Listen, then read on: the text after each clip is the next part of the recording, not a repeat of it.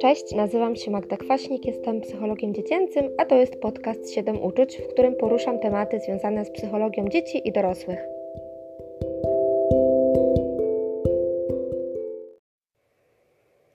Witajcie w nowym odcinku podcastu 7 uczuć. Dzisiaj chciałabym troszkę opowiedzieć o tym, w jakiej sytuacji znaleźliśmy się wszyscy w obliczu inwazji Rosji na Ukrainę ale też o tym, co możemy zrobić, by zmniejszyć poczucie lęku. E, wszystkie informacje jak najbardziej e, mogą się też przydać w kontakcie z osobą z Ukrainy, która być może u nas mieszka, bądź też z którą mamy teraz stały kontakt.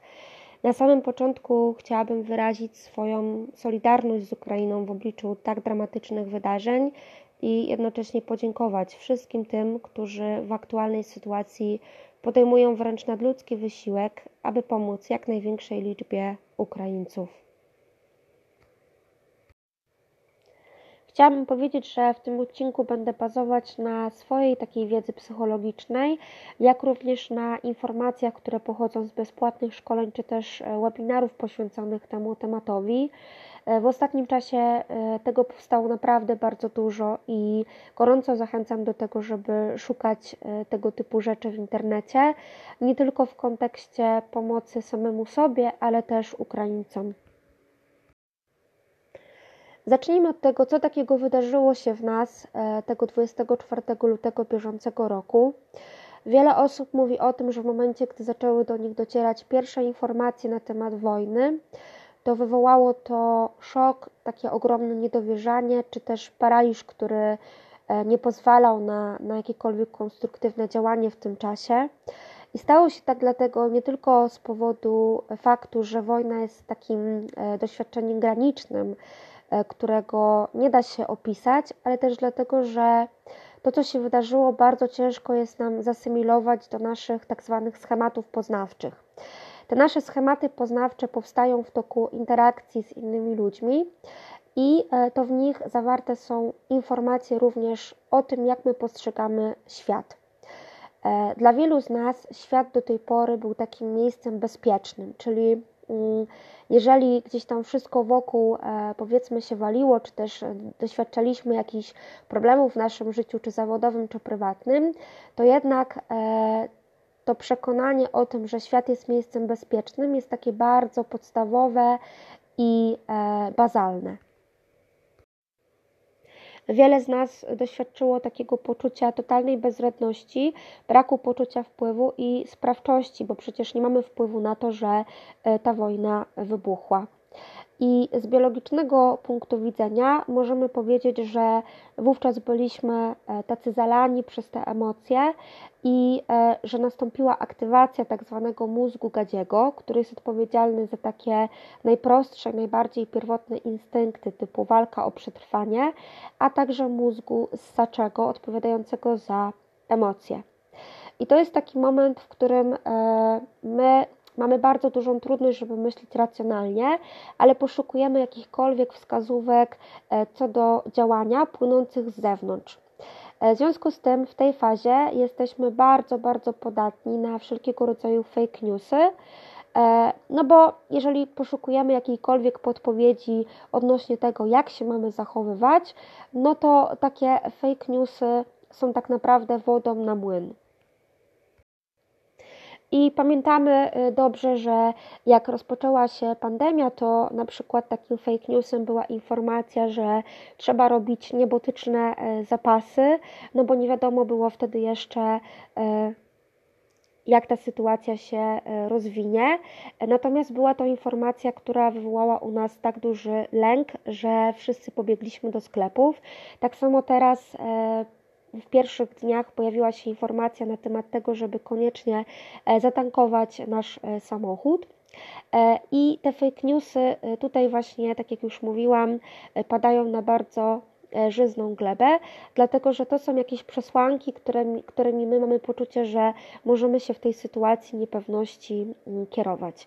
I to troszeczkę działa na zasadzie takiej samospełniającej się przepowiedni, ponieważ informacja, że może zabraknąć benzyny, spowodowała, że wszyscy masowo e, pojechaliśmy na stację zatankować nasz samochód, co z kolei rzeczywiście e, być może spowodowało jakieś braki e, w dostawie tego paliwa. Także tutaj już widzimy, że rzeczywiście do takiej sytuacji doszło, podobnie jak z brakiem niektórych produktów na początku pandemii, ale nie dlatego, że rzeczywiście takie, takie zagrożenie było realne, tylko właśnie dlatego, że wszyscy ulegliśmy takiej masowej panice. E, z poziomu takiego biologicznego w sytuacji o tak dużym ładunku stresowym mamy do wyboru kilka opcji, a mianowicie walkę, ucieczkę albo e, zamrożenie. Mówiąc o walce mam na myśli wszystkie te działania, które podejmujemy, żeby właśnie przywrócić sobie e, to poczucie sprawczości i kontroli nad sytuacją. To mogą być e, wszelkiego rodzaju zbiórki dla osób z Ukrainy, szukanie dla nich mieszkań, pomaganie im e, w tych pierwszych dniach w naszym kraju. E, czyli bardzo często, mm, oczywiście pomijając kwestię chęci pomocy tym osobom, wiele osób mówi o tym, że to również e, stało się taką strategią na przetrwanie, czyli takie poczucie, że muszę coś zrobić, bo oszaleję, bo inaczej to poczucie właśnie beznadziei, bezradności rzeczywiście jest u mnie tak duże, że mam poczucie, że nie dam sobie z tym rady. Innym zachowaniem mogą być zachowania ucieczkowe, czyli unikanie w ogóle rozmowy na ten temat, e, unikanie śledzenia informacji, które się pojawiają, E, właśnie w trosce o nasze zdrowie e, psychiczne. Trzecią taką reakcją jest zamrożenie i to jest taki stan, który się pojawia wtedy, gdy to, co się dzieje, znacznie przerasta nasze zasoby, albo w momencie, gdy te zasoby już mamy na wyczerpaniu. Musimy pamiętać o tym, że my jesteśmy po dwóch latach pandemii i to zupełnie jakby normalne, że teraz możemy mieć takie poczucie odrealnienia, poczucie, że trochę e, czujemy się, jakbyśmy oglądali film, że jest nam trudno uświadomić sobie, co tak naprawdę się dzieje, i właściwie jedyne, co nam towarzyszy, to takie poczucie pustki. Aczkolwiek możemy odczuwać pewnego rodzaju czy bóle, czy napięcia, i wówczas mówimy właśnie o e, początku takich zaburzeń psychosomatycznych, czyli wtedy, kiedy nasze ciało daje nam znać, że ten poziom stresu jest zbyt duży, natomiast e, my jakby mm, jeszcze sobie nie uświadamiamy tak naprawdę, e, co się wydarzyło.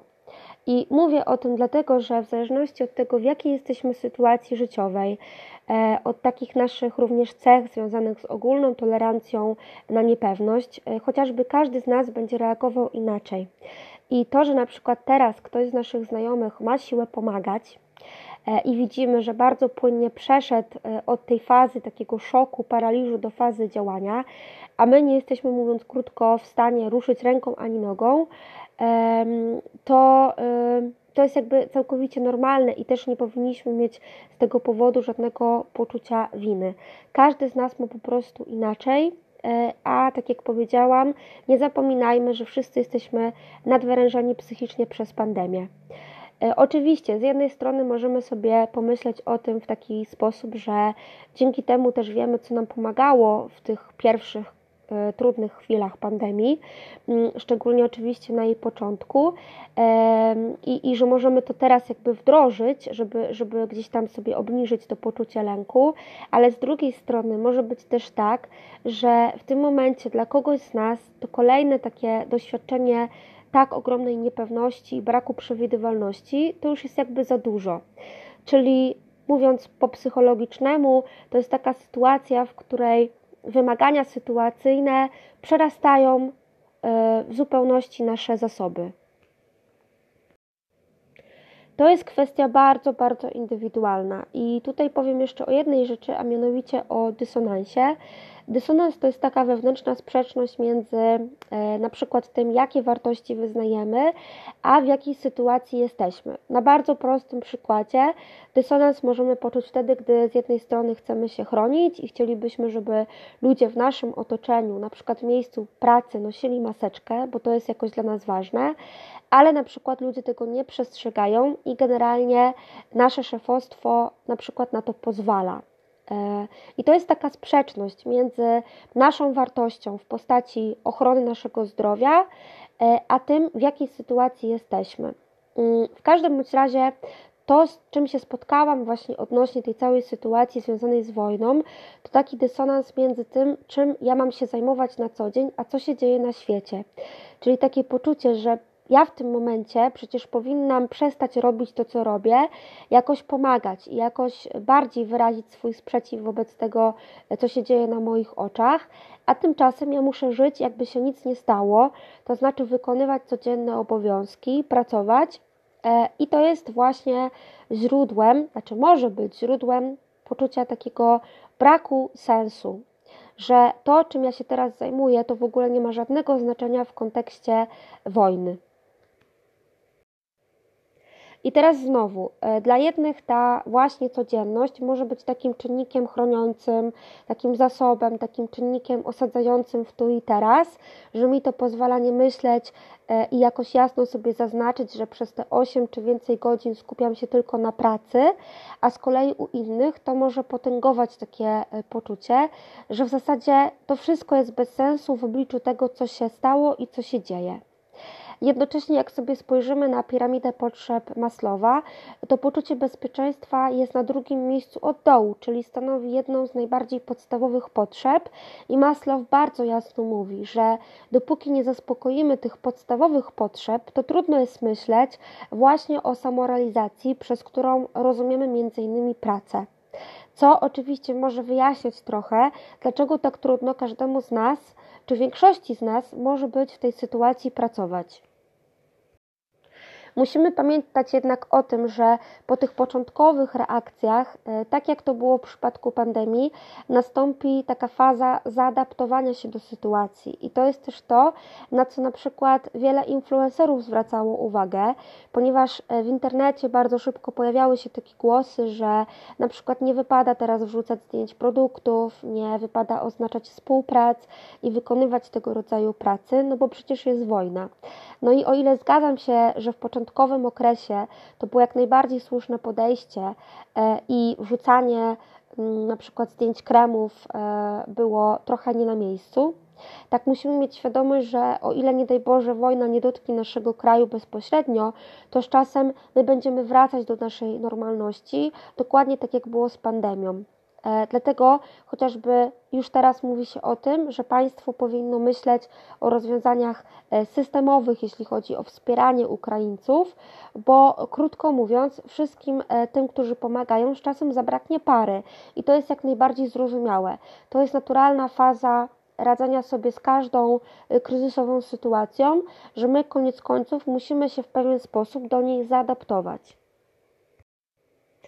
No okej, okay, ale teraz ktoś może powiedzieć, że wszyscy doskonale wiedzą, w jakiej sytuacji jesteśmy. I teraz pytanie, co zrobić z tymi wszystkimi emocjami, z tym stresem, z tą niepewnością. Od razu powiem, że to, o czym będę tutaj mówić, to są pewne strategie, które mogą pomóc nam i mogą w pewien sposób pomóc osobom, które wspieramy. Natomiast to też nie chodzi o to, że jest to złota recepta na wszystko, bo nikt tak naprawdę nie stworzył takiego podręcznika e, typu 5 wskazówek, jak przetrwać wojnę. Czyli bardziej są to pewne strategie, z których można po prostu skorzystać. Pierwszą rzeczą jest to, żeby bardzo dawkować ilość informacji, którą przyjmujemy i żeby ograniczyć tak zwany doom scrolling. To jest nic innego jak e, scrollowanie, czyli karmienie się wyłącznie negatywnymi informacjami, co w bardzo dużym stopniu wpływa na nasz nastrój.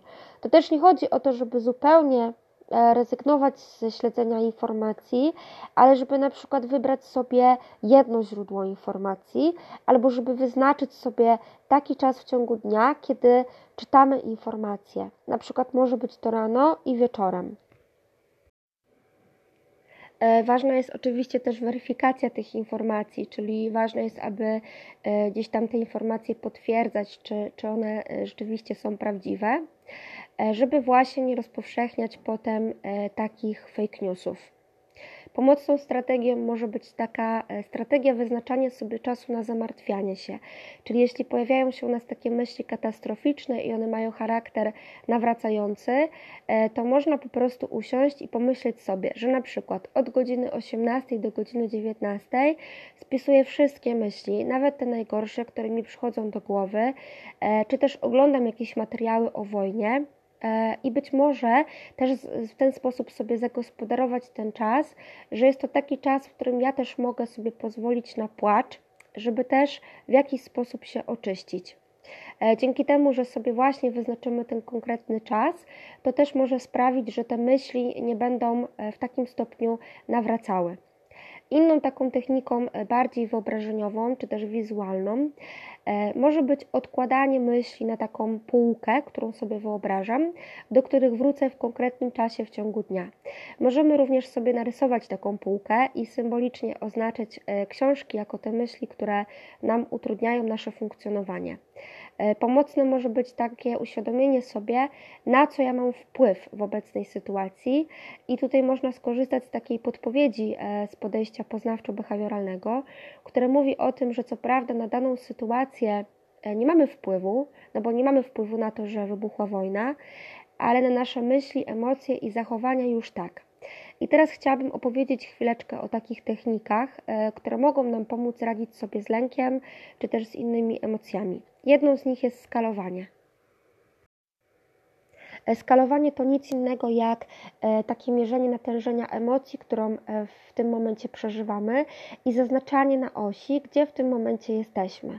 Czyli na przykład rysujemy oś i zaznaczamy od 1 do 10, decydując, czy czujemy się smutni na 8, czy może czujemy lęk na 5, a może czujemy na przykład smutek na 6 i pod spodem zapisujemy sobie, y, co mogłoby nam pomóc, żeby na przykład ten nasz lęk obniżyć, czyli wszystkie te strategie, y, które mm, jakoś mamy poczucie, że do tej pory się sprawdzały. Jeżeli pojawia się w naszej głowie dużo myśli automatycznych dotyczących potencjalnych zagrożeń i tego, co się może stać, to bardzo użyteczną techniką jest taka trochę zabawa w detektywa, e, czyli poszukiwanie um, takich um, informacji, które świadczą o prawdziwości danej myśli oraz tych, które świadczą o tym, że ta myśl nie jest prawdziwa. Czyli na przykład, jeżeli ja mam takie myśli, że boję się, że Polska zostanie zaatakowana przez Rosję, to szukam argumentów, które potwierdzają ten fakt, e, że tak może być, i szukam tych informacji, które temu przeczą.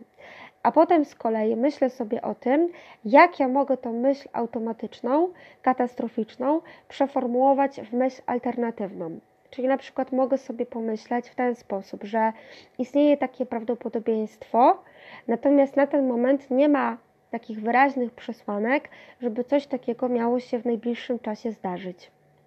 E, te techniki służą temu, aby zmniejszyć natężenie naszego lęku, ale e, być może nie spowodują, że ten lęk absolutnie ustanie, tak? bo lęk czy strach e, w tej konkretnej sytuacji jest jak najbardziej czymś normalnym, ponieważ jest to sytuacja, w której lęk, strach pełni rolę adaptacyjną, chroniąc nas przed zagrożeniem i podejmowaniem ryzykownych decyzji to teraz co możemy zrobić i jak możemy wesprzeć te osoby, które do nas przyjeżdżają? Pierwsza podstawowa rzecz jest taka, że ja e, na początku już muszę wyzbyć się wszelkich takich moich wyobrażeń, oczekiwań w stosunku do tych osób i takiego określania ich przez pryzmat moich własnych potrzeb i mojego punktu widzenia. Nie jesteśmy w stanie sobie wyobrazić, e, jak duży lęk towarzyszył tym osobom i jaką traumę one przeszły, ani też e, co to znaczy, kiedy w jednej chwili musisz pozostawić całe swoje życie i na przykład wczoraj e, ktoś z nas był nauczycielką e, i wracał do domu, robił obiad, zajmował się dziećmi, a dzisiaj musi uciekać, pozostawiając całe swoje dotychczasowe życie. W związku z tym musimy wiedzieć i pamiętać, że osoby, które do nas przyjeżdżają, e, doświadczają całego kalejdoskopu różnych emocji smutku, rozpaczy, strachu, tęsknoty, ale także złości. Nie możemy oczekiwać, że osoby, które przyjadą do nas, będą wiecznie zadowolone, bo przecież dostały tutaj lokum, opiekę, właściwie szansę na nowe życie, więc powinny być wdzięczne. E, ta trauma, której e, te, e, której mm, te osoby doświadczyły, to jest taka trauma, która będzie jeszcze długo im towarzyszyła. W związku z tym my musimy być przygotowani na bardzo różne emocje. Nawet na złość, która może nie dotyczyć stricte nas, ale całej sytuacji. I może się tak stać, że akurat mm, to my na przykład zostaniemy jakoś zaatakowani przez tą osobę. Najlepsze, co można zrobić, to po prostu być, pytać o potrzeby i dawać przestrzeń. E, pozwolić na to, żeby ta osoba mogła przeżywać to, co się stało na swój własny sposób, nie umniejszając jej uczuciom. Czyli absolutnie nie powinniśmy e, kierować takich komunikatów, że proszę nie płakać, bo teraz już jest wszystko w porządku, albo będzie wszystko w porządku, albo teraz już ma Pani tutaj schronienie, więc proszę się o nic nie martwić, bo to są komunikaty, które e, oczywiście one mogą nam przyjść do głowy, no bo chcemy jakoś tą osobę wesprzeć, ale to są komunikaty, które nie e, pomagają tym osobom i nie zmniejszają e, tego poczucia strachu i lęku, których, e, których to emocji te osoby doświadczają. To są komunikaty, które umniejszają naszym przeżyciom, bo my tak naprawdę nie wiemy, czy ta osoba się tutaj odnajdzie, czy ta osoba jest tak naprawdę bezpieczna już na resztę całego swojego życia i czy ta osoba jakby w tym momencie już można powiedzieć, że będzie się czuła całkowicie zadowolona z tego, w jakim momencie jest.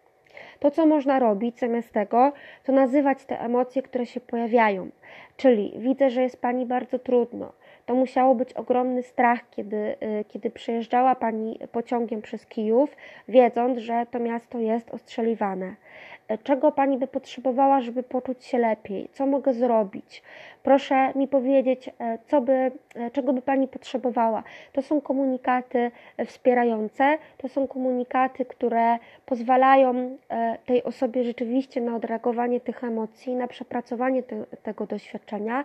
Natomiast chcę powiedzieć, że sama obecność, sam kontakt jest już bardzo ważny i często na wagę złota.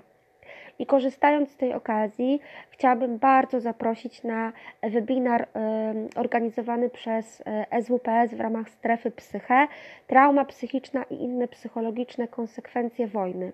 Ten webinar będzie jutro transmitowany na YouTubie o godzinie 18.30 e, z dr Agnieszką Popielewicz. Jest to wydarzenie darmowe i właśnie słuchając tego, tego wykładu, wszyscy będziemy mogli się dowiedzieć więcej na temat tego, w jaki sposób rozmawiać e, z Ukraińcami, w jaki sposób te osoby wspierać i co możemy zrobić, żeby im faktycznie pomóc. Najlepsze to, co można zrobić, to po prostu być, pytać o potrzeby i dawać przestrzeń. E, pozwolić przede wszystkim na to, żeby ta osoba mogła przeżywać to, co się stało na swój własny sposób, nie umniejszając jej uczuciom. My czasami mamy taką pokusę, żeby poprzez różnego rodzaju komunikaty typu nie płacz, e, niech pani nie płacze, bo już wszystko jest w porządku, wszystko będzie dobrze, już pani jest bezpieczna, no żeby tą osobę jakoś pocieszyć. E, takich komunikatów absolutnie nie należy e, tutaj mm, stosować, dlatego że one umniejszają uczuciom i nie pozwalają na takie e, naturalne odreagowanie tych emocji, które się w tych osobach pojawiają.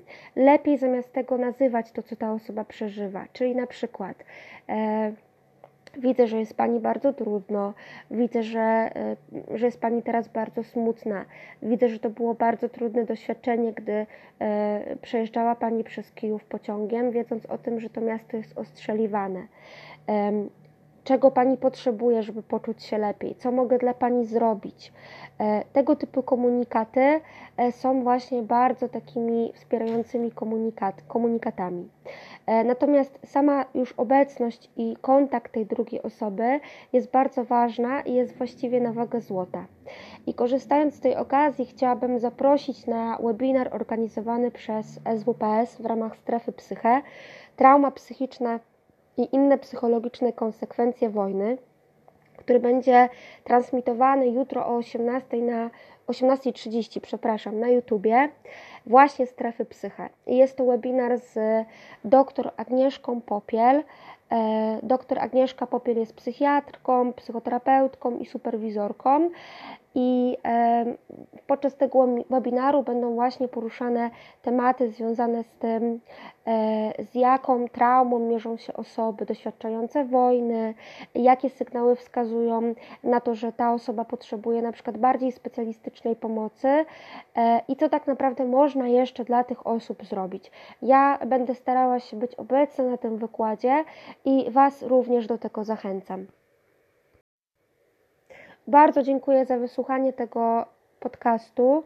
Jeżeli e, się podobało, to zachęcam do pozostawienia łapki w górę, do zasubskrybowania mojego kanału, bądź też do pozostawienia komentarza.